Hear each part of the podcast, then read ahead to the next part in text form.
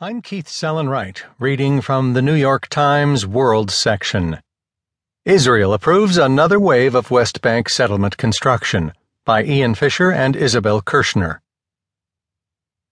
In a major acceleration of new settlement construction plans, Israel approved thousands more housing units in the occupied West Bank late Tuesday, defying international pressure and launching a forceful new phase of Israeli expansion into land the Palestinians claim for a future